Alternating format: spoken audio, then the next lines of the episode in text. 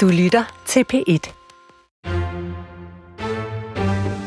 Der er næsten dagligt nyheder om klimaforandringerne, om CO2-udslip, ekstremt vejr, klimaflygtninge og masseuddøen af dyrearter.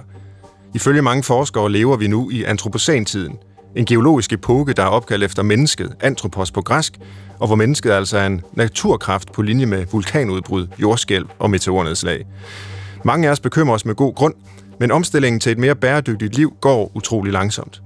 I dag skal det handle om bæredygtighedens psykologi i Brinkmanns Brix. For hvis det er mennesket, der har skabt problemerne, er det vel også mennesket, der kan løse dem. Men hvordan kan viden om mennesket så hjælpe os? Velkommen til Brinkmanns Brix.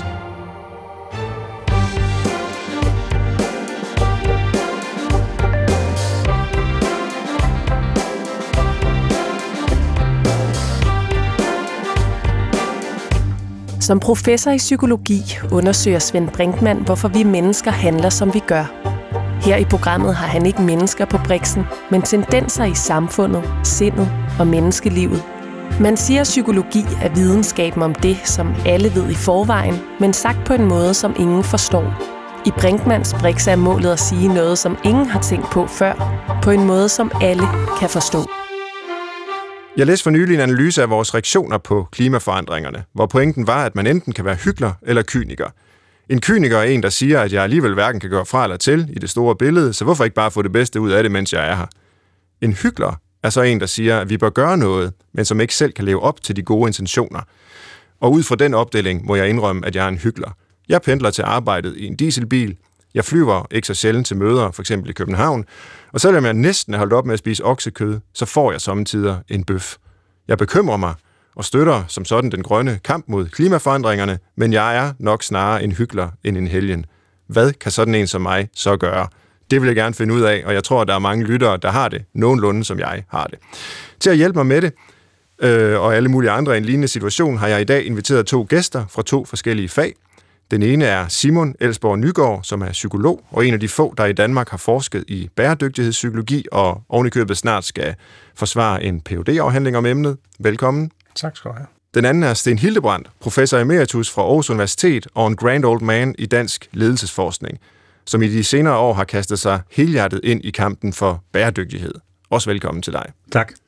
Og sammen så skal vi tre bevæge os rundt i nogle rum. Det er jo det, vi gør i Brinkmanns Brix. Vi lægger hver uge et fænomen på Brixen, som vi belyser fra forskellige øh, perspektiver, eller tager det med ind i forskellige rum. Og i dag skal vi både op i flyet, som jo er en af de store klimasøndere. Vi skal ind i klasseværelset og finde ud af, hvordan vi kan tale med, med børn øh, om det her. Og vi skal ud i hele samfundet og tale den grønne omstilling i helikopterperspektiv. Nå, men det er bæredygtighedspsykologi, der er temaet her i Brinkmanns Brix i dag, og jeg kunne tænke mig at begynde med dig, Sten Hildebrandt du som ledelsesforsker blevet bæredygtighedsforkæmper. Hvordan kan det være? Hvordan er koblingen fra ledelse til bæredygtighed? Der er en meget øh, klar kobling, øh, fordi bæredygtighed jo er noget, man stræber imod, og vi har bæredygtighedsmål. Og så snart man har mål, så er ledelse et relevant begreb. Men en anden grund er, at jeg føler, at det er øh, en ude og vigtig dagsorden. Og det vil sige, at jeg tror, der er behov for, at vi alle sammen yder en indsats. Og derfor, hvis jeg må, så vil jeg også opponere mod din simple øh, kategorisering i hyggeler og øh, kynikere. Ja. Jeg vil ikke kalde mig selv hyggelig, øh, selvom jeg jo også øh, flyver og kører i bil. Øh, for jeg tror, vi skal have en kategori ind, øh, som omfatter mennesker, der gør noget i retning af bæredygtighed. Simon, øh, jeg introducerede dig som en af øh, Danmarks eneste, måske Danmarks eneste, og hvad vil jeg, måske verdens eneste bæredygtighedspsykolog. Øh, hvad er det? Jamen, jeg vil sige, at bæredygtighedspsykologi, det handler om at sige, hvordan kan vi bruge psykologien til at arbejde med bæredygtighed. Hvis man ser på, hvordan vi normalt arbejder med bæredygtighed, så handler det ofte om teknologiske løsninger. Det er vindmøller, det er biler, det er isolering af huse, det er til en vis grad politiske systemer. Men hvad med mennesket? Vi har en enorm viden om mennesket, som slet ikke er bragt i spil endnu i forhold til at løse de problemer, vi står overfor. Så det er det, som bæredygtighedspsykologien den handler om.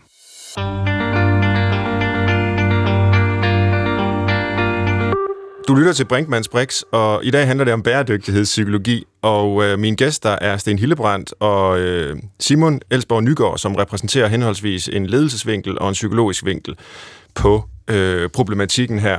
Og, og vi skal op i, i flyet, øh, metaforisk sagt, øh, og diskutere, hvad problemet egentlig er, som vi står med. Øh, hvorfor flyver vi, når vi ved, det er, er skadeligt og ikke bæredygtigt, som bare et symptom på den her problem øh, på, på problemet, som jo slet ikke er nyt. I 1972 så udkom bogen Grænser for Vækst, mm. som nogen sikkert øh, husker. Den solgte 9 millioner eksemplarer på verdensplan, har jeg læst.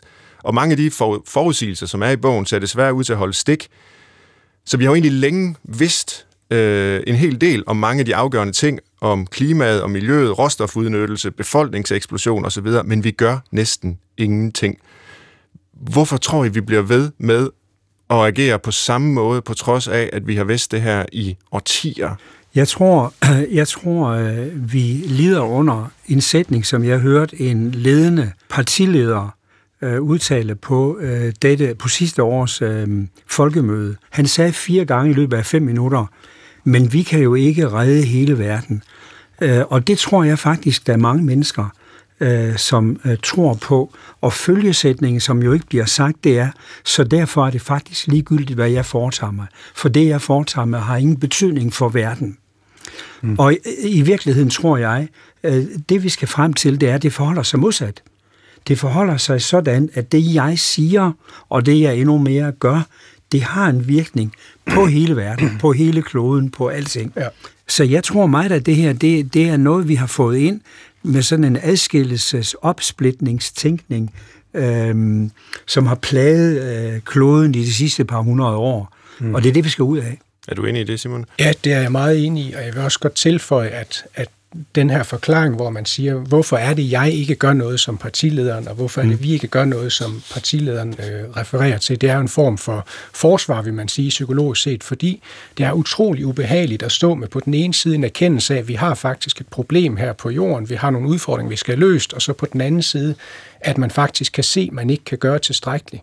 Hvad gør man så? Jamen, så begynder man for eksempel med forskellige forsvarsmekanismer. En forsvarsmekanisme, det er det, man kan kalde rationalisering, hvis man tænker psykoanalytisk, hvor man siger, at jamen, jeg betyder alligevel ikke noget. Det er lige meget, hvad vi gør i lille Danmark. Ja. Vi kan ikke ændre verden, det er rigtigt, men det betyder faktisk noget. Vi er forbundet i, i netværk, og vi har kontakt med masser af mennesker igennem vores liv, så det er ikke rigtigt, at det ikke betyder noget.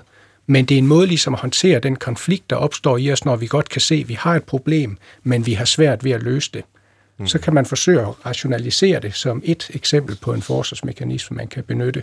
Og kan man lave om på den forsvarsmekanisme? Altså kan man blive bragt til en erkendelse af, at selvom man som individ jo selvfølgelig ikke kan redde hele verden, så har ens handlinger, også som individ, øh, betydning, som rækker langt ud over mit eget liv. Det tror jeg, øh, det tror jeg, vi ser hver dag øh, på den måde, at der jo faktisk er måske procentuelt flere unge mennesker, ja. men der er jo mennesker, som næsten uanset hvor langt de skal rejse, ikke vil op i et fly, ja. ikke vil spise, ikke vil uh, gøre noget. Altså nogen, der er så stedige i deres... Uh, eller så absolute i deres øh, krav til sig selv, at de faktisk øh, gør en masse. Det er der en masse unge mennesker, der gør. Mm. Jeg tror, mange unge mennesker har forstået, at selvfølgelig betyder det noget, hvad jeg gør.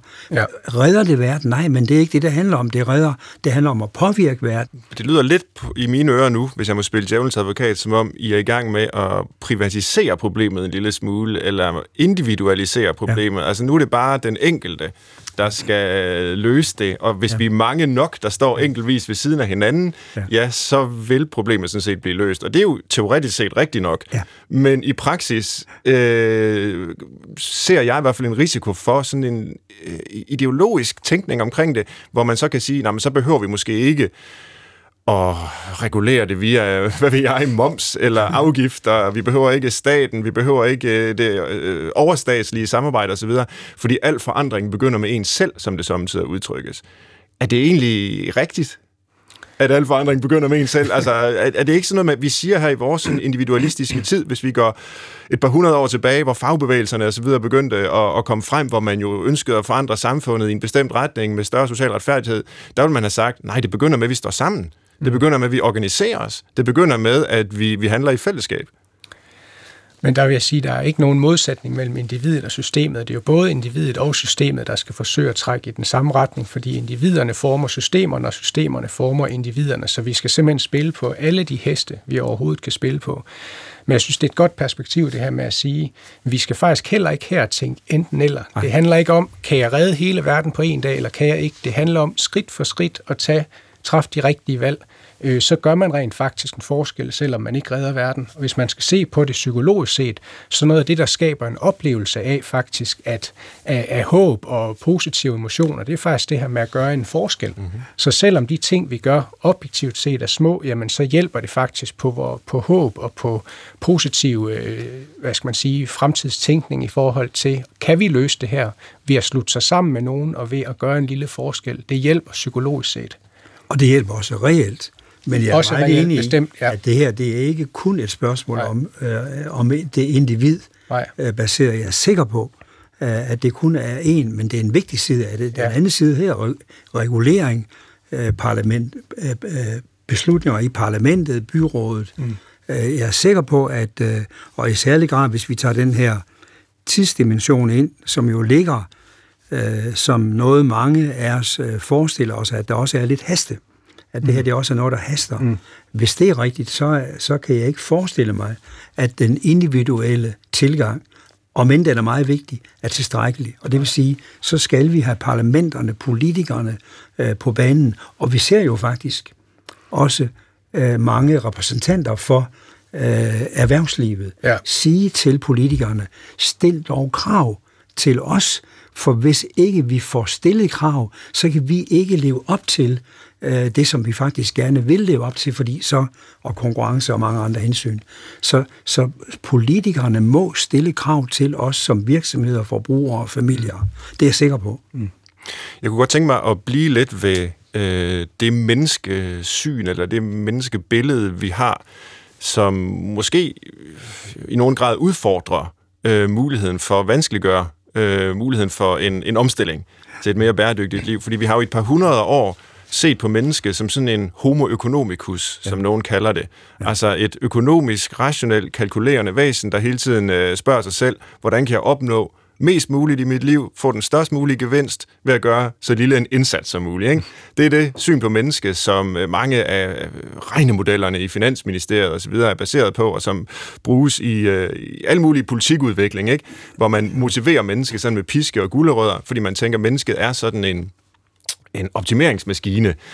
Øh, hvis vi er det, hvis vi nu er grådige, hvis vi vil have mest muligt hver især i vores liv, øh, ved at gøre så lidt som muligt, så er alt, hvad I sidder og taler om, jo fuldstændig utopisk. Altså, så kommer vi aldrig nogensinde til at kunne overbevise øh, folk om, at det er godt at leve øh, bæredygtigt, fordi så, så vil de øh, sidde der og sige, jamen, jeg er jo bare en lille dråbe i havet. Øh, jeg kan lige så godt, det var det, jeg kaldte kynikeren først, ikke? Mm. Jeg kan lige så godt bare leve mit liv så godt som muligt, øh, fordi det betyder, det vil ikke noget, hvad jeg gør. Mm.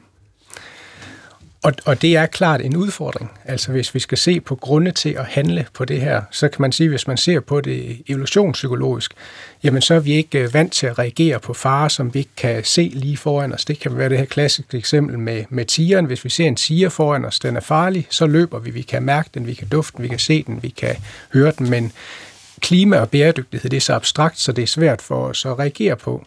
Hvis vi ser på sådan noget som øh, socialpsykologien og sociale normer, så har vi en tendens til at gøre, hvad andre mennesker gør.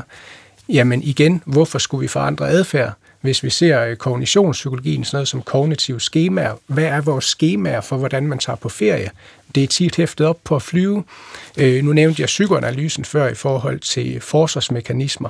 Så der er bare rigtig, rigtig mange gode grunde til desværre ikke at gøre noget. Men så er der faktisk også nogle grunde til at gøre noget. Øhm, og det er simpelthen den her nødvendighed af at gøre noget. Vi vil alle sammen hellere helt grundlæggende være en del af løsningen frem for en del af problemet. Og nu kan man også tale øh, ledelse. Jeg arbejder også øh, selv med ledere, og noget af det, som de føler, de får, øh, får ud af faktisk at arbejde med bæredygtighed, det er, de siger, at de kan bruge det som storytelling og branding i deres virksomhed.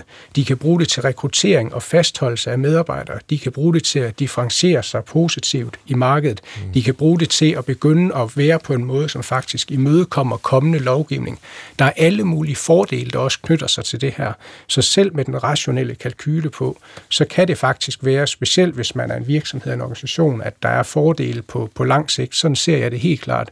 Hvis, hvis vi skal overleve som virksomheder og som organisation i den her verden, så bliver vi nødt til at være en del af løsningen frem for en del af problemet.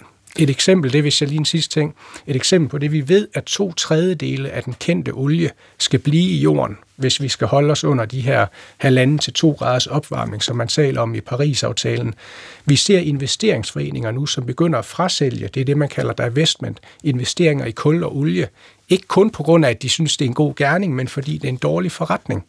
Vi kan ikke blive ved med at spille penge ind i sat på spidsen jordens, øh, jordens undergang, så, så der er altså en række fordele ved også faktisk at engagere sig i miljømæssig bæredygtighed, og for den enkelte, der kan det på alle mulige måder spille ind i en form for oplevelse af meningsfuldhed, som er mere værd nogle gange end den rationelle, kortsigtede økonomiske vinding, selvom det helt sikkert er en udfordring. Det er ikke nemt, det ved jeg godt, men der er andre perspektiver på det. Men, men det her, det synes jeg er en utrolig vigtig og spændende dimension mm. af diskussionen, øh, som jo også handler om, hvad der motiverer mennesker. Ikke? Ja, øh, nu var jeg inde på det her med homo economicus, øh, hvor, hvor du argumenterer for, Simon, at jamen, altså, øh, det vil selv ud fra det rationelt kalkulerende økonomiske perspektiv, mm.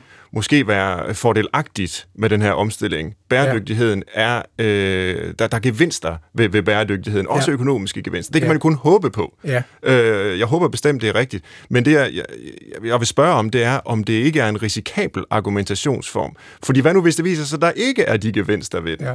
I hvert fald ikke på kort sigt. Så står vi måske uden øh, gode argumenter, uden nogen sans for nødvendigheden af at gøre noget alligevel. Fordi vi har hæftet hele vores tænkning og en stor del af vores samfundsmæssige maskineri op på en praksis, der netop handler om at opnå øh, noget instrumentelt, mm. altså opnå ja. en profit, ja. øh, opnå et, et afkast, opnå en vækst osv. Hvis det grønne er et middel til det, så køber vi det grønne. Ja. Hvis det grønne ikke er, så farvel med det. Altså. Ja. Kan I se de, dilemmaet? Ja, og det er jo givetvis... Øh, øh, jeg er selvfølgelig enig i, at homo economicus er en vigtig abstraktion, fordi det er den, der har fået lov til at dominere. En af vores store ulykker er jo formentlig, at vi har lavet økonomer øh, være indrådende, ja. øh, eller tæt på at være indrådende, der hvor der skal gives råd om, hvilke beslutninger bør vi træffe mm. i Folketinget, i virksomheder, Øhm, øh, primært. Og det vil sige, hver gang vi, jeg tror så sent som i dag, har jeg set øh, nogen foreslå noget, og hvor der straks er tre økonomer, øh, øh der slår en latter op og siger, det er latterligt, det kan ikke lade sig gøre, øh, osv. osv. Ja, selvfølgelig er det latterligt, hvis man ser på det ud fra det gamle øh, syge, økonomisk snævre og ja. kortsigtede paradigme.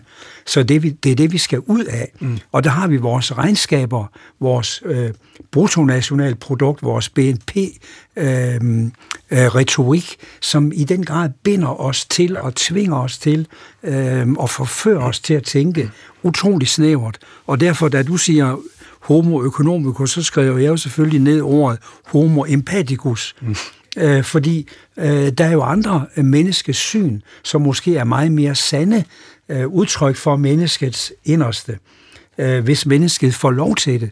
Så jeg tror, noget af det, der er vores mm. problem, det er, at vi har lavet økonomi øh, som en meget, meget ung øh, meget fattig videnskab i virkeligheden, med fattige matematiske modeller og øh, sammenhængsmuligheder, være så afgørende for øh, de beslutninger, vi har truffet herunder for eksempel, at vi træffer enormt kortsigtede beslutninger, fordi økonomi er en videnskab, der ikke håndterer øh, de mange generationer eller de mange hundrede år, Ja. Men det er så, ligesom så, psykologien traditionelt jo, jeg var inde på før, ikke? Altså, vi, vi tænker på dette liv. Hvordan ja. kan mennesket få det bedste liv nu og her? Ja. ja. Eller på det næste og, år. Ja, og økonomien gør det samme, bare i et mere samfundsmæssigt perspektiv, ikke? Ja. Men, men, men det er nu og her, denne ja. generation. Ja.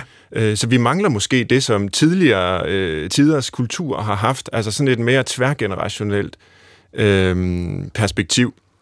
Og øh, spørgsmålet er, hvordan vi kan få det tilbage, hvis det er nødvendigt, og, og i hvilket i hvilken udstrækning det kan motivere folk. Øh, jeg ved, du jo har, har undersøgt nogle af de her spørgsmål om mm. det gode liv ja. øh, i relation til bæredygtighed empirisk, øh, ja. Simon. Det kan være, du kan fortælle lidt om, om indholdet af din forskning. Ja, altså... Øh jeg har et, et datasæt liggende med, med 1281 mennesker, der har svaret på en række forskellige spørgsmål. De har svaret spørgsmål omkring deres livskvalitet eller trivsel, mål som stress og lykke og livstilfredshed. Så har de svaret på nogle spørgsmål omkring deres ressourceforbrug. Altså vi har simpelthen forsøgt at måle, hvad er deres totale personlige ressourceforbrug, og så holde det op imod deres trivsel. Og så har vi målt en række psykologiske faktorer for at se, hvad er det, der kendetegner de her mennesker. Øhm, og det er ikke alle analyserne langt fra, vi har haft tid til at lave endnu, men, men noget af det, man ved for, fra, øh, hvis man sådan kigger på det helt store billede, det er at sige, når først vi har nået et grundlæggende materielt niveau, så de vigtigste faktorer for trivsel, de er immaterielle. Et eksempel på det, det kan være sådan noget som vores grundlæggende psykologiske behov for at opleve autonomi, kompetence og relaterethed. Øh, hvis man ser på, hvor meget de forklarer folks trivsel i datasættet, så taler vi om måske 30-40 øh, procent af variansen i folks trivsel, det forklarer. Mm. Hvis vi ser på deres totale ressourceforbrug, så, og jeg skal sige, det er nogle analyser, der ikke er valideret endnu, men altså de øh, er, er andre end, det er, ikke, det er ikke været igennem et tidsskrift endnu, men det skulle det meget gerne komme, mm. så forklarer de under 1 procent af forskellen i trivsel i de her data. Vores samlede personlige øh, ressourceforbrug forklarer under 1% af forskellen i folks trivsel. Og det, det er alt sammen fra Danmark? Det er øh, ja, alt ja. sammen fra Danmark. Ja. Så, så det betyder jo, at hvis vi skal finde ud af at have gode liv på en måde, som også er miljømæssigt bæredygtig, så tyder de her data ikke på, at vejen det er øget forbrug. Tværtimod så tyder de på, at hvis vi vil, så kan vi bruge og det er en af de ting, jeg synes er vigtige. Vi kan bruge trivselsforskningen til at spørge os selv, hvordan skaber vi samfund, hvordan skaber vi organisationer, hvordan skaber vi personligt liv, hvor vi tilfredsstiller de, ting, de øh, psykologiske faktorer, vi ved leder til højere trivsel på en måde, som er mere miljømæssigt bæredygtig. Der er en motorvej af muligheder for at skabe højere trivsel for et lavere ressourceforbrug, hvis blot vi bruger al den viden, vi har om trivsel. Og der er man tilbage til det, som Sten og du også snakkede om, Svend, med at sige, den her homo economicus, hvor man tænker, at øh, vejen til trivsel og lykke er et øget forbrug. Det er faktisk ikke rigtigt, hvis man begynder at sige, jamen lad os høre, hvad psykologen eller nogle af alle de andre videnskaber, der ved noget om mennesker, har at sige. Lad os prøve at putte dem i Folketinget, lad os prøve at putte dem ind i virksomhederne, og så sige, hvorfra kommer trivsel? Lad os skabe samfund, som vi, som vi, hvor vi bruger noget af al den viden, vi har til at fremme trivsel. Hvorfor ikke forsøge det? Det er en helt anden tilgang, og det betyder ikke, at økonomi er ligegyldigt. Det er det bestemt ikke. Det er vigtigt og har selvfølgelig været årsag til rigtig meget fremgang, specielt i lande, der er mindre materielt velstående, end vi er nu. Men lad os da bruge al den viden, vi har, så hvis vi vil skabe god liv, som også er miljømæssigt bæredygtige, så lad os da bruge noget af al den trivselsforskning, vi har.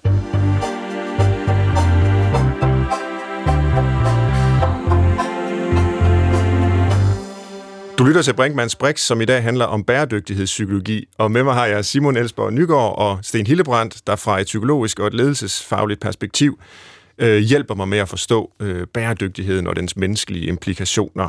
Og nogle af dem, som øh, skal leve med de her øh, forandringer fremover, det er selvfølgelig de unge, og mange af dem har øh, klimaangst, øh, siges det nu. Og øh, her for nylig er det jo især øh, den svenske pige Greta øh, Thunberg, som øh, har været meget øh, synlig. Hej, jag heter Greta Thunberg. Jag är 16 år och jag bor i Stockholm i Sverige. Jag sitter här utanför riksdagen för att jag skolstrejkar för klimatet. Hun har øh, strækket, hun har simpelthen øh, skolestrækket for øh, klimaet. Många säger att jag ska gå i skolan istället. Men varför ska jag gå i skolan och studera till en framtid som snart kanske inte finns? Og 1. februar så demonstrerede folkeskoler internationalt også mod klimaforandringer. Øh, og det er jo sådan en stærk øh, aktivisme hmm. øh, på det her område, men øh, det bunder jo givetvis i en eller anden reel stor frygt og, og spørgsmålet er, jamen... Øh, frygt for at komme i skole. Ja, frygt, ja. det vil nogen sige, kritikerne der. Der er jo selvfølgelig også øh, voksne, der har kritiseret de her aktioner. øh, og, og sagt, jamen altså, det, det er måske bare en eller anden form for, for pjekkeri i en god sags tjeneste eller noget, men hvordan ser du på det, Simon? Ja.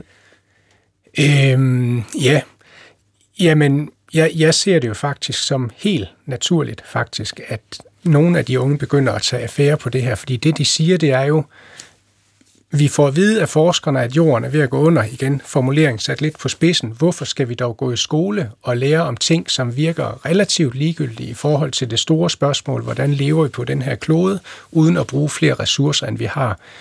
Øh, set på den måde, så er det jo egentlig pudsigt, at der ikke er nogen, der har startet på de her unge demonstrationer før. Fordi det er jo, som du også sagde i indledningen, det er jo de unge, der kommer til at hænge på den her for alvor. Det er et vigtigt spørgsmål, som skal besvares. Der er ikke nogen vej udenom. Så hvorfor skal man sidde og lære om et eller andet, øh, hvordan man kan, det ved jeg ikke, øh, lave en fuglekasse i sløjt, samtidig med, at man ikke lærer om, hvordan skal vi egentlig øh, tage os af den her jord, vi alle sammen skal bo på. Så jeg synes, det er helt naturligt, at de begynder at strække. Men der var jo i princippet mange forskellige spørgsmål, man kunne gå i bræschen for. Altså man kunne strække for, for større øh, økonomisk lighed, man kunne strække for en øh, fast udlændingepolitik, for nu at nævne noget helt tredje. Altså der, der var utrolig mange politiske anlæg, de unge mennesker kunne stå sammen om, hvis de ville. Øh, hvorfor tror jeg, det lige præcis bliver det her? Jeg tror, at en af grundene er, at vi får at vide, hvad jeg også tror har meget på sig, at klimaet er en af de allervigtigste, mm. øh, eller i hvert tilfælde en af de faktorer, der haster mest. Jeg har, jeg har et citat med, som jeg vil tillade mig at nævne, øh, som jeg tror er øh, virkelig vigtigt i den her sammenhæng. Jeg var til et møde lige efter nytår i øh, BUPL, og der var, øh, øh, det var en slags nytårskur med foredrag og, øh, og, øh, og forskellige organisationsrepræsentanter som lyttere. En af dem, der sagde noget, var lederen af Børns Vilkår, som hedder Rasmus Keldahl. Mm. Og han sagde følgende. Vi lever i en tsunami af psykisk mistrivsel blandt unge i dette land lige nu. Mm. En tsunami af psykisk mistrivsel. Og det synes jeg er det rystende, det er vigtigt, og der er naturligvis noget om det. Og det han så føjede til, det var, hvordan kan vi forestille os, at disse mennesker, som lider på den måde, som de gør det, hvordan kan vi forestille os, forestille os at de kan medvirke til at skabe et bæredygtigt samfund? Mm. Og der har vi den der indre og ydre bæredygtighed, hvor vi er meget optaget af klima, er meget optaget af øh, kvælstoffer og øh, regnskov og så videre. Og det skal vi være. Men jævnfør dagens tema, den indre dimension. Alt dette kommer ikke af sig selv. Nej. Alt dette kommer, hvis vi for eksempel behandler børn og unge i daginstitutionen og i hjemmen og i skolen ordentligt, hvad det så vil sige. Mm. Og det kunne jo for eksempel godt indebære, at vi ikke skulle lege konkurrencestat øh, fra dag et. Øh, jeg øh, har øh, et barnebarn, som, øh, som jeg kan forstå får karakterer i 0. klasse i en københavnsk folkeskole, kommer hjem og har fået mm. øh, et total, eller et otal, eller et tital. Mm. Øh, og efter min, øh, efter min forestilling, øh, så er det fuldstændig sygt. Øh, men en, en psykisk mistrivsel af det omfang, som han og mange med ham påstår, vi øh, har i dette veludviklede, fantastiske samfund, det er for mig en meget kraftig indikation af, at vi har ikke et bæredygtigt samfund. Mm. Øhm, vi har ikke forstået denne indre bæredygtighed. Vi er nødt til at lave, øh, en, vi er nødt til at tænke anderledes om skolen, om dannelse, øh, om børns øh, om øh, livskvalitet mm. i en meget bredere, herunder også en sammenhæng, der handler om børnene. Ja. Når jeg skal forklare nogle af de øh, bøger, jeg har skrevet i de senere år ja. øh, til, til journalister eller andre, der måtte være interesseret i dem, så stiller jeg nogle gange spørgsmålet, øh, om der er grænser for psykologisk vækst. Ja. Altså ligesom der er, øh, er den berømte bog, jeg, jeg nævnte tidligere fra 72, øh, som, som stiller spørgsmålet, ja. er der grænser for vækst? Og svarer bekræftende, det er der, når vi taler om planeten og råstofferne osv. Ja. Men måske er der tilsvarende grænser for det er jo så vækst i en anden forstand selvfølgelig, men altså øh, psykologisk vækst, udvikling, fleksibilitet, omstillingsparathed, øh, konkurrence, præstation, selvoptimering, alle de ting, ja. som, som du, Sten, øh, måske vil sammenfatte under et begreb som, som konkurrencestaten, du, du ja. nævnte før. Og, og så er vi ved et interessant punkt, fordi umiddelbart er det jo to vidt forskellige ting.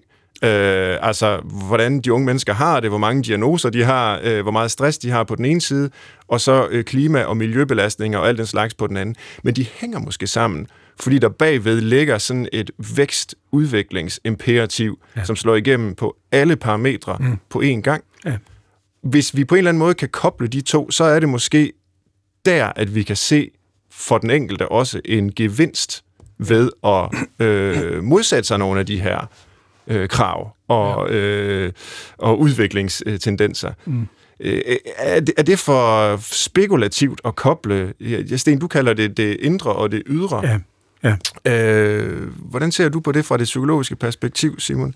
Ja, jeg ser dem som om, de hænger selvfølgelig sammen på mange måder, men jeg synes sagtens, man kan se dem, at de hænger sammen på den måde, som I nævner. Jeg synes også især, de hænger sammen som, som spørgsmål, fordi hvis vi ser på den overordnede udfordring, vi står overfor nu, så kan man sige, jamen i Danmark, hvis man ellers skal tro på vores trivselsmålinger, så har vi faktisk i måling efter måling en ret høj grad af trivselmål som lykke og livstilfredshed, når man spørger efter det. Problemet er, at den måde, hvorpå vi skaber lykke og livstilfredshed, den måde, vi understøtter det på, der har vi et ressourceforbrug, der er alt, alt for højt.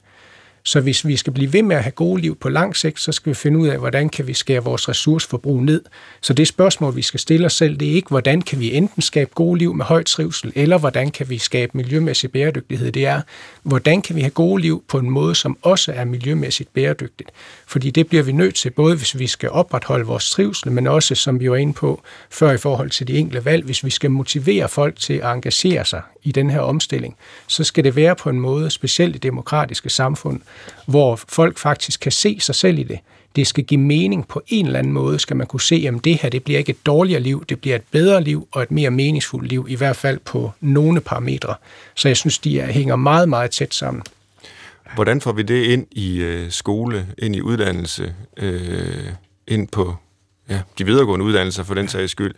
Øh, Peter Kemp, som ja. øh, jo desværre døde sidste år, ja. øh, skrev for år tilbage en bog om verdensborgeren ja. som øh, pædagogisk i dag. Og det ved jeg også er et begreb, du har været op til, ja. Sten Hildebrandt. Ja. Er det en vej at gå?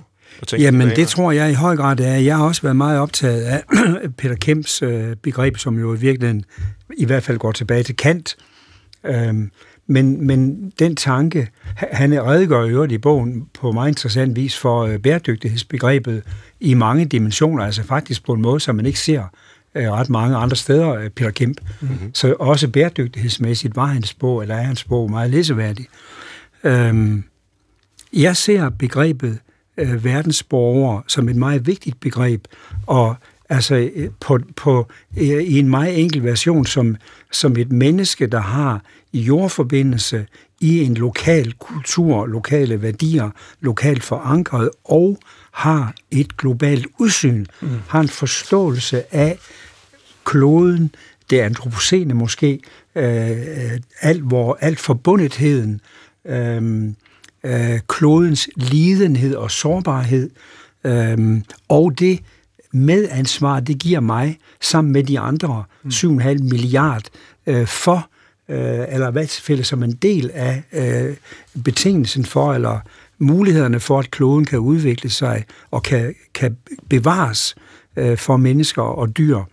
Øh, så, og, og jeg tror derfor på, at, at noget af det, øh, man kunne og skulle i folkeskolen og i daginstitutionen, det var, øh, det var at arbejde med begrebet øh, verdensborgeren. Mm.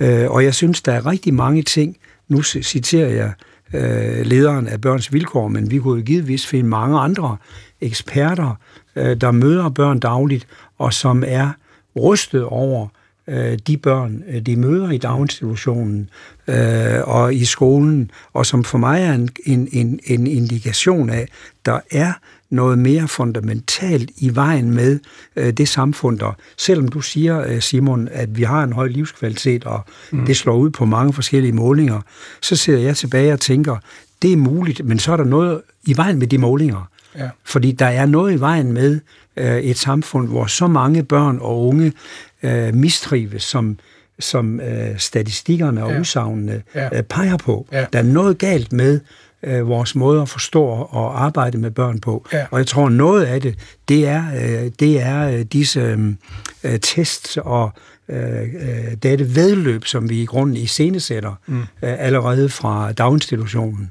Er det, øh, er det psykologisk bæredygtighed, vi mangler, Simon?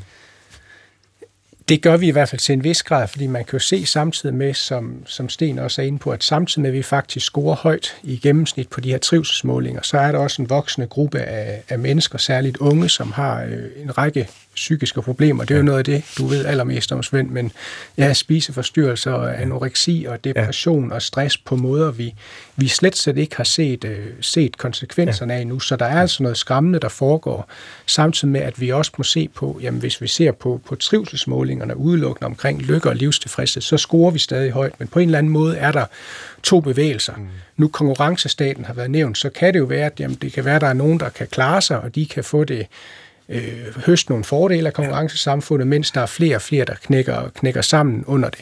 Fordi vi alle sammen kan mærke det pres, som jo ja. på mange måder er i det her samfund, på så mange parametre, vi skal udvikle os, som vi også taler om i forhold til den evige udvikling, som, som Svend har, har skrevet meget om.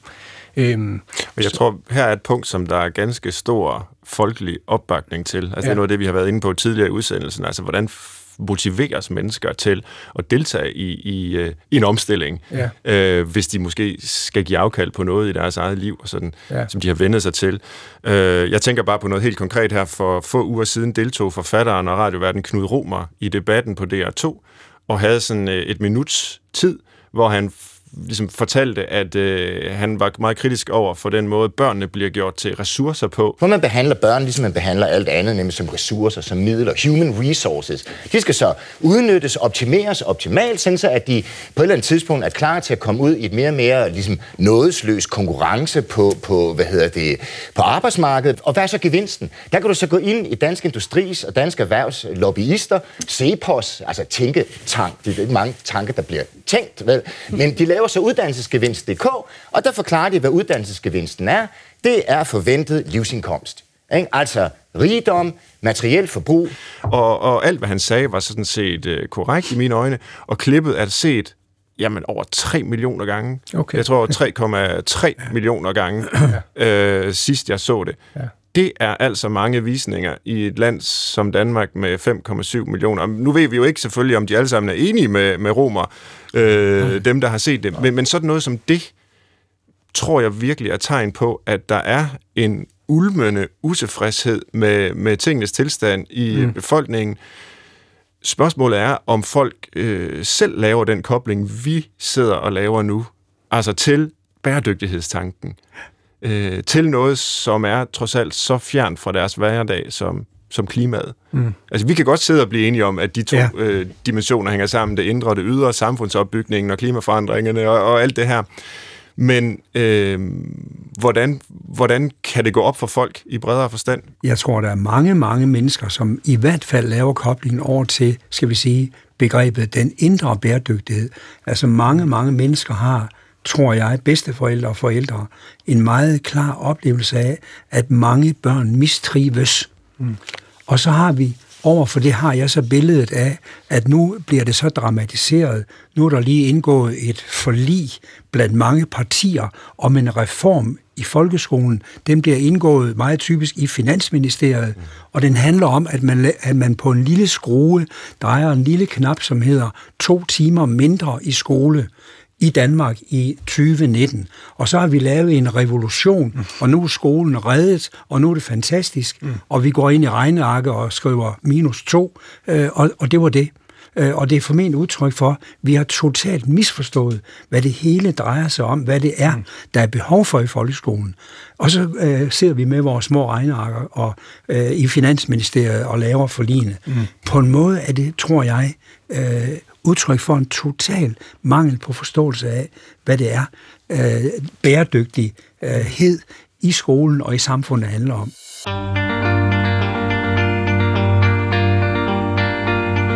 Du lytter til Brinkmanns Brix, der i dag handler om bæredygtighedspsykologi, og jeg diskuterer det sammen med Sten Hillebrand og Simon Elsborg Nygaard. Og øhm, vi skal her mod slutningen lidt op i helikopterperspektivet. Der har vi været før i løbet af samtalen, men for alvor fokusere på, øh, den grønne omstilling, som rigtig mange forskere siger, vi, vi skal i gang med, som vi måske langt hen ad vejen er i gang med, men hvor mange vil mene, at det går for langsomt. Øhm, og nu er vi sidde, altså, lytteren må sidde og tænke, hold da op, der sidder tre politisk korrekte øh, akademikere med deres på det tørre, og de kan sagtens sidde og blive enige om, øh, hvordan de her problemer skal løses, og det vil være til gavn og glæde for alle mulige i samfundet, hvis vi, vi skærer ned og lever mere bæredygtigt. Og så bliver jeg lidt bekymret. Nu er jeg jo selv en del af den enighed, mm. men jeg kunne tænke mig her til sidst at drøbe lidt malurt i bæret. Uh, og specielt når vi taler om den grønne omstilling på sådan en samfundsmæssig storskala. Hvis det skal ind i, i skolerne, hvis det skal diktere uddannelsespolitikken, hvis det skal diktere alle mulige former for politik i det her samfund, er der så ikke en risiko for, at det bliver totalitært? Altså når nogen kommer og siger, vi ved, hvordan samfundet øh, skal se ud. Vi ved det på alles vegne. Vi kan se retningen, vi skal gå i. Vi har utopien. Nu skal mm. I bare overtales til at mene det samme som os os, der har siddet inde på universiteterne og udtænkt den her fantastiske, øh, næsten sådan øh, vagtårnsagtige Jehovas vidners øh, blad, øh, idé om, altså med de her glansbilleder af, hvordan vi går og ærer dyrene i, i pagt med naturen og så videre. Ikke? Det lyder altså, dejligt. ja, det, det lyder må, måske dejligt, men det er, det er også der, jeg begynder at få kuldegysninger.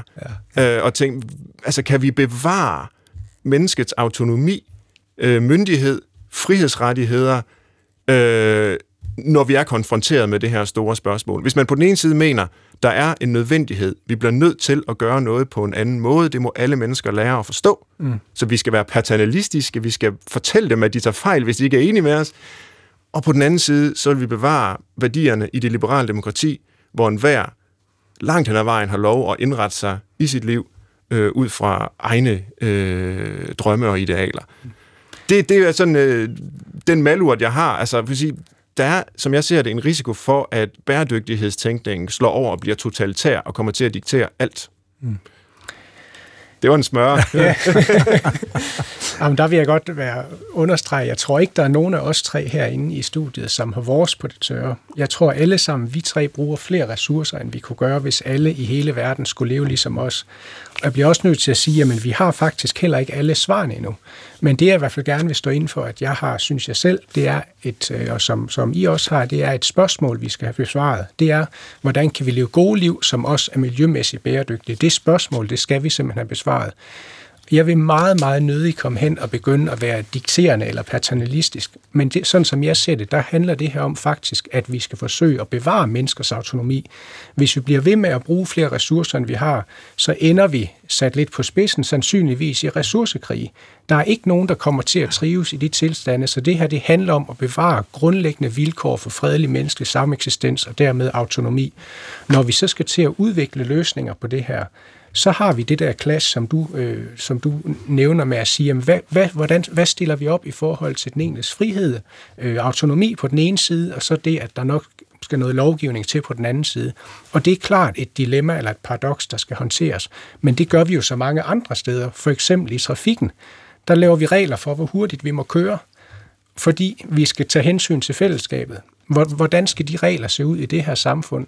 Og der bliver vi bare nødt til på en eller anden måde at balancere det. Men jeg har ikke svarene, men jeg synes, at vi har nogle spørgsmål, vi skal prøve at besvare i hvert fald. Ja. ja, vi diskuterede jo før altså skolebørnenes øh, civile ulydighed, altså ja. strejke, ja. altså hvor de jo sådan set går imod øh, undervisningspligten, eller hvad ja. vi skal kalde den, ikke? Altså, det, det, det giver ingen mening øh, med det scenarie, vi, vi, ja. vi står overfor. Tænk nu, hvis vi alle sammen på den måde øh, strejkede i den gode sags tjeneste. Mm. Jeg, vil, øh, jeg er enig med det, du siger, Simon. Jeg, jeg øh, vil også gå meget, meget langt for at bevare den individuelle frihed, og øh, den individuelle frihed er jo et frihed under ansvar, mm. en eller anden form for ansvar. Men jeg synes, når man skal besvare det gode spørgsmål, du stiller, Svend, så bliver man nødt til at sondre mellem øh, virksomhedsniveauet og individniveauet. og der øh, tror jeg videre, at vi bliver nødt til at erkende, at det system, vi har, det kapitalistiske system med en, med en såkaldt fri markedsøkonomi, det er på mange måder et sygt system, mm. øh, som har så mange syge træk, at der er det umuligt, tror jeg, at forestille sig en global udvikling hen mod mere og mere bæredygtighed, uden jeg vil ikke kalde det totalitære, men uden en reguleringstænkning, som simpelthen handler om, at vi bliver nødt til at lægge det kapitalistiske system, øh, det kunne øh, handle om bankerne og den finansielle sektor, mm. i stedet mere stramme længere. Øh, samtidig med, at vi bevarer noget af den dynamik eller vitalitet eller innovationsevne, som det kapitalistiske system har, mm. og vi har ikke rigtig noget at sætte i stedet for. Så jeg tror, vi bliver nødt til at bevare nogle af øh, hovedtrækkene i det kapitalistiske markedsstyrede system, samtidig med, at vi øh, regulerer og regulerer og begrænser og tæmmer. Mm. Øh, gør vi ikke det, øh, så er vi jo på øh, en kurs, som vi allerede nu kan se konsekvenserne af, nemlig en kurs, der ender i katastrofer. Mm. Øhm, så, så jeg ser for mig, at vi øh, kan kombinere udstrakte øh, individuelle friheder med friheder for øh, virksomheder og andre organisationer, men en frihed, som begrænses af øh, kollektivet eller af parlamenterne i det omfang, vi har parlamenter. Og det har vi desværre ikke alle steder. Hvordan ser du forbindelsen der fra at regulere øh, store virksomheder, eksempelvis bankers øh, gørne laden, og så til, at vi får en mere bæredygtig verden? Jeg ser forbindelsen på den måde, at hvis man, og det vil så sige øh, vores demokratiske valgte øh, politikere, hvis, hvis politikerne vil et mere bæredygtigt samfund, så bliver de nødt til at regulere bankerne og andre private virksomheder, fordi der er så meget i bankernes og de private virksomheders snævre øh, logikker, at de ikke alene kan trække sig og brancherne i mere og mere bæredygtige retninger. Det forhindrer blandt andet øh, noget af den såkaldte frie konkurrence øh, virksomhederne i at gøre. Så den virksomhed, og jeg tror, der er mange af de virksomheder, som faktisk gerne vil, fordi de kan se konsekvenserne af ikke at agere mere bæredygtigt.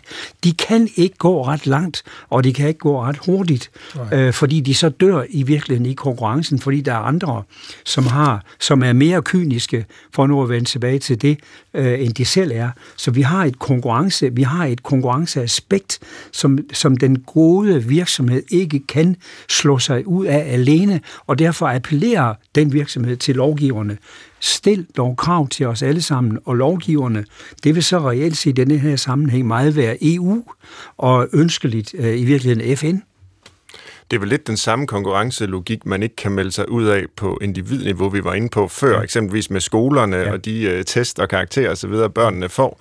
Ja. Altså, hvor man jo bliver nødt til at acceptere den ja. logik, så længe den er der, hvis ja. man vil klare sig, og hvis man som ja. forældre vil uh, understøtte sine børn i en god udvikling, så de forhåbentlig kan få et job og, uh, og, og få et godt liv som, som voksne. Mm. Um, så det er som om, at der er sådan en markedstænkning, som måske er legitim nok inden for, for snævre øh, øh, rammer, hvor, hvor konkurrence kan være sund og udviklende for nye idéer, og også jo, det må vi jo også øh, anerkende, altså har, har gjort meget godt for verden øh, med, med, med frihandel og, og så videre. Ikke? Der er mange mennesker, der er kommet ud af fattigdom øh, globalt set i de senere år, på grund af nogle af de her markedsmekanismer. Mm.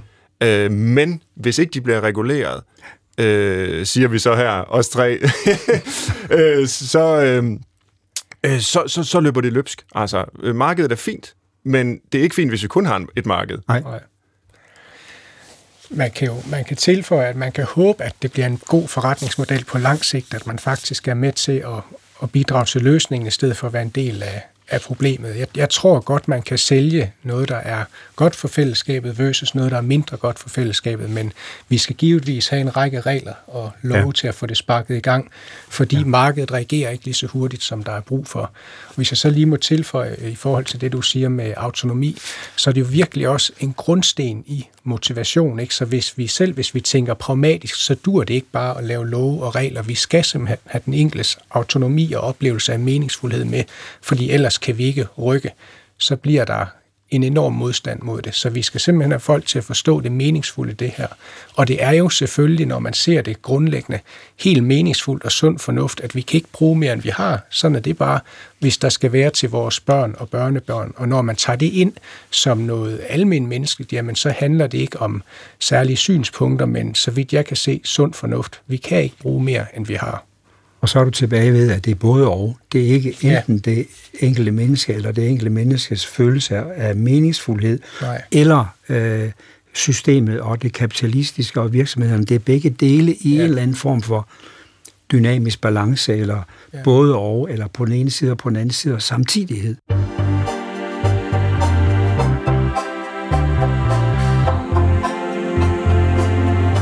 Her i Brinkmanns Brix, der diskuterer vi i dag bæredygtighedspsykologi, og vi har været vidt omkring. Vi har talt om, hvad der motiverer mennesker, hvordan man kan øh, få mennesker til at deltage i en omstilling, som øh, mange videnskabsfolk mener er, er helt nødvendigt, altså en omstilling i en grønnere og mere bæredygtig retning. Vi har talt om forholdet mellem øh, individniveauet, som jo traditionelt er det, øh, psykologien har nogle bud på, og så et mere kollektivt øh, niveau og et samfundsmæssigt niveau, øh, som andre videnskaber og tilgang, eksempelvis ledelsesforskningen, øh, som Sten Hillebrand repræsenterer her, øh, og økonomien, har, har mere at sige om. Og nu skal vi så øh, lande hele den her øh, vanskelige diskussion, og det gør vi i Brinkmanns Brix ved forsøgsvist at formulere en liste. Øh, jeg kalder det et public service element i programmet, så lytterne får noget helt konkret og håndfast med sig. Og det jeg godt kunne tænke mig at spørge jer om, øh, det er, om I har nogle bud på, hvad der skal stå på sådan en liste med tre ting, som man kan gøre for at få en mere bæredygtig verden. Og der forestiller jeg mig, at vi kan bevæge os på tværs af niveauerne fra, hvad man selv kan gøre som enkeltperson i sin verden, men meget af det ved vi jo sådan set godt på forhånd. Altså de mm. fleste har hørt, at det er godt at flyve mindre, øh, det er godt at spise mindre oksekød øh, for, for klimaet. Men fra det, og så også til, de nogen, øh, til nogle af de større sådan, øh, samfundsmæssige øh, forhold, som måske forudsætter en regulering. Hvad vil det være mest effektivt at gøre? Hvad, hvad bør vi gøre for at få en mere bæredygtig verden? Nu bliver det meget konkret her, så skriver jeg ned med tre punkter. Er der en af jer, der vil øh, lægge for? Der bliver faret for mig. ja. Du sidder nærmest. Ja. Øh, jeg, jeg synes, vi, hvis man skal tale individniveau, at vi hver især skal overveje, når vi forbruger ressourcer, er det så reelt med til at bidrage til vores livskvalitet, eller er det ikke? Fordi rigtig mange af de ressourcer, vi forbruger, sådan har det i hvert fald været i mit eget liv, de kan skæres væk, uden det egentlig betyder noget for, om jeg har et mere eller mindre godt eller dårligt liv. Og det kunne man måske også overveje på det politiske niveau, hvis vi skal have begge dele med. De ressourcer, vi bruger i det samfund her, hvornår bidrager de egentlig til livskvalitet, som jeg vil mene må være målet med et, et samfund, og hvornår gør de ikke så kan vi skære rigtig meget af vores nuværende ressourceforbrug væk. Og det siger du jo, vil jeg lige så tilføje for ja. lytteren, med baggrund i den forskning, du har lavet på området. Fordi umiddelbart ja. vil en, øh, et modsvar til det forslag jo være, ja. jamen hvis det nu bidrager meget til min personlige livskvalitet at flyve til Thailand tre gange om året, ja Øh, hvorfor i alverden skulle jeg så skære ned på det? Ja. Men der viser forskningen, simpelthen som du har lavet, at det kan godt være, der findes den slags mennesker, det ved jeg ikke, om, om vi kan afvise, men alt andet lige, så er det ikke det, der er det typiske. Altså at øh, sådan et, et stort forbrug af sådan nogle ting bidrager til livskvalitet.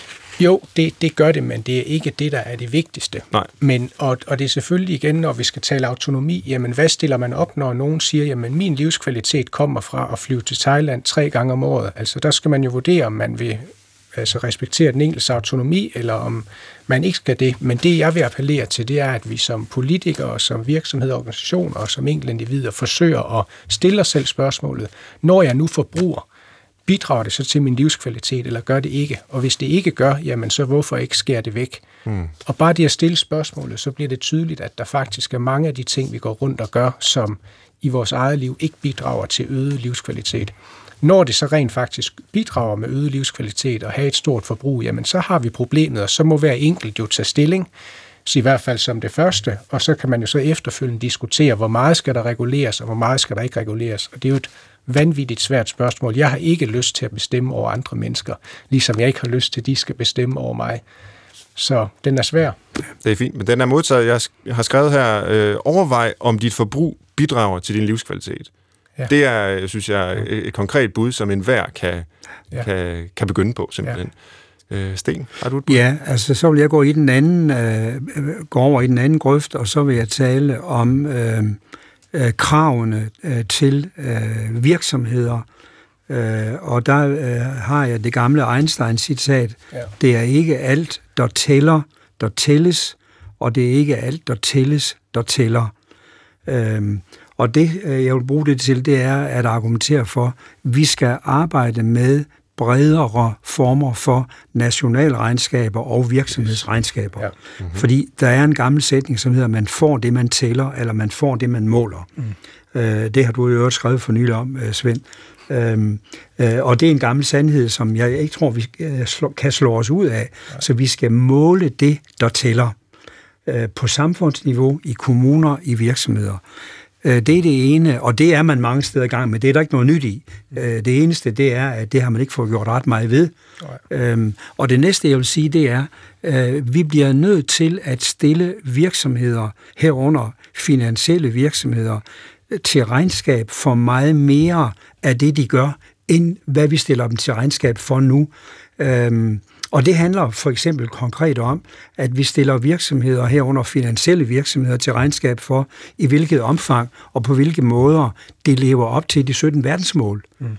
Øh, og, øh, og herunder øh, et, en bisætning, som hedder, vi bliver nødt til på EU-plan at øh, stille betydeligt skrappere krav til de finansielle virksomheder. Øh, og det behøver man ikke længere at argumentere for, fordi de, de beriger os med eksempler øh, og dokumentation selv for, at de ikke kan leve op til deres eget ansvar. Mm. Øh, så vi bliver nødt til at kræve af de finansielle virksomheder, øh, at, de, øh, at de agerer på mere beherskede måder, øh, og, og det skal der være lovgivning om. Øh, og hvis det skal virke, så skal det være EU-lovgivning minimalt. Mm. Og der mener jeg, at vi har en hastesag, øh, fordi øh, vir- de finansielle virksomheders ageren øh, har meget stor betydning for, øh, hvor langt vi kommer i samfundet, herunder i de andre virksomheder med hensyn til bæredygtighed. Mm. Så nu har vi, øh, vi har tre bud nu til en liste.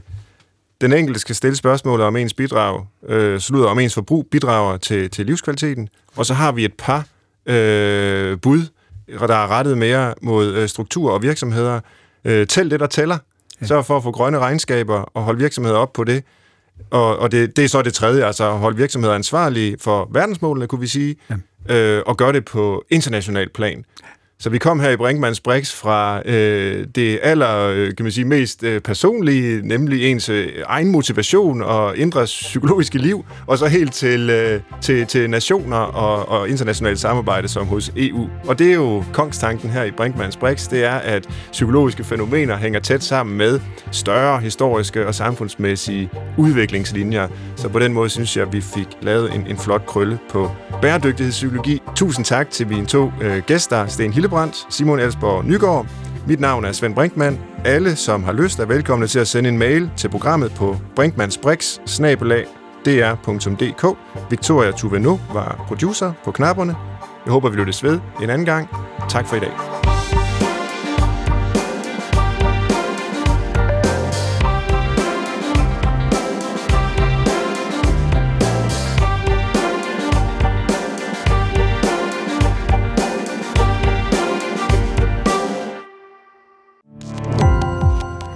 Gå på opdagelse i alle DR's podcast og radioprogrammer. I appen DR Lyd.